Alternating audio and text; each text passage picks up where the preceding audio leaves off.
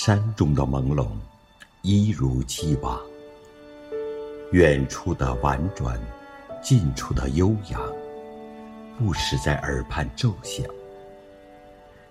登山的人，总是试图上得更高，说不定在什么时候，会遇到一个小小的寺庙，正好可以朝拜歇脚。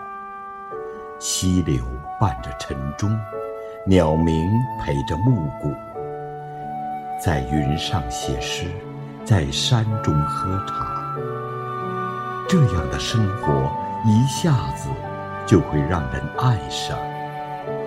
想象的景物总是温和而友好，当雾气散去，山会突然狰狞的棱角。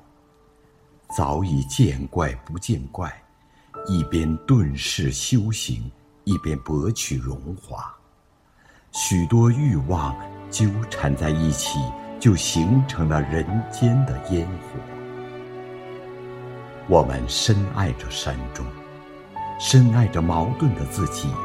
歇脚过后，还要攀登脚下有荆棘，头顶有惊雷。生活之痛，也是生命之脉。